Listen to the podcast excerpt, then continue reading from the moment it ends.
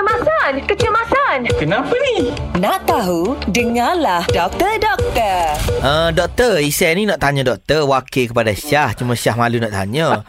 dia ni, Syah ni dia ada masalah kecing buih. Mana tahu? Ha, muat kat aku ni, Syah ambil gambar hantar dalam grup.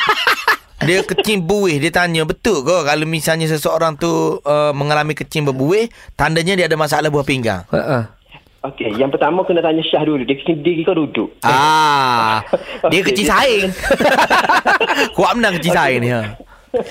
Duduk doktor. Ha. Dia sebenarnya tidak semestinya lah kecil buih tu hmm.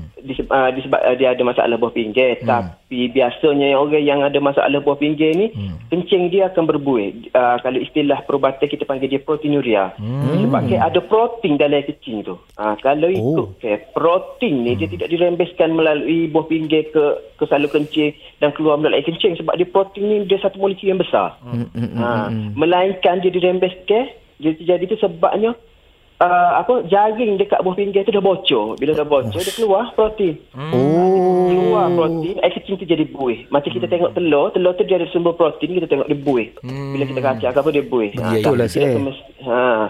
Jadi itulah di proteinuria. Jadi tidak semestinya air kecil buih uh, apa eh, masalah Masalah pinggang. Ada, Ya, orang, ya, ya. ada orang kecil hok suka kecil hok suka kecil. Itu lain. Ah, Tapi lain. doktor, doktor saya dah cek tadi rupanya kan ada cleaner. Ah. Sabun dalam tu lah. Oh. Dari tu nampak buih. Sabun tak Ah, apa Beringat penyebab dia. Sabun tak apa Beringat takut cleaner kita cuah tertarik Ah, Tu buih baru tu Okeylah, faham tak doktor? Terima kasih ya doktor. Okey, sama-sama. Oh, macam tu ke doktor? Nak tahu lagi tentang kesihatan? Dengarkan di Gekar Pagi setiap Ahad hingga Kamis pada pukul 7.20 pagi bersama Syah dan Izzet.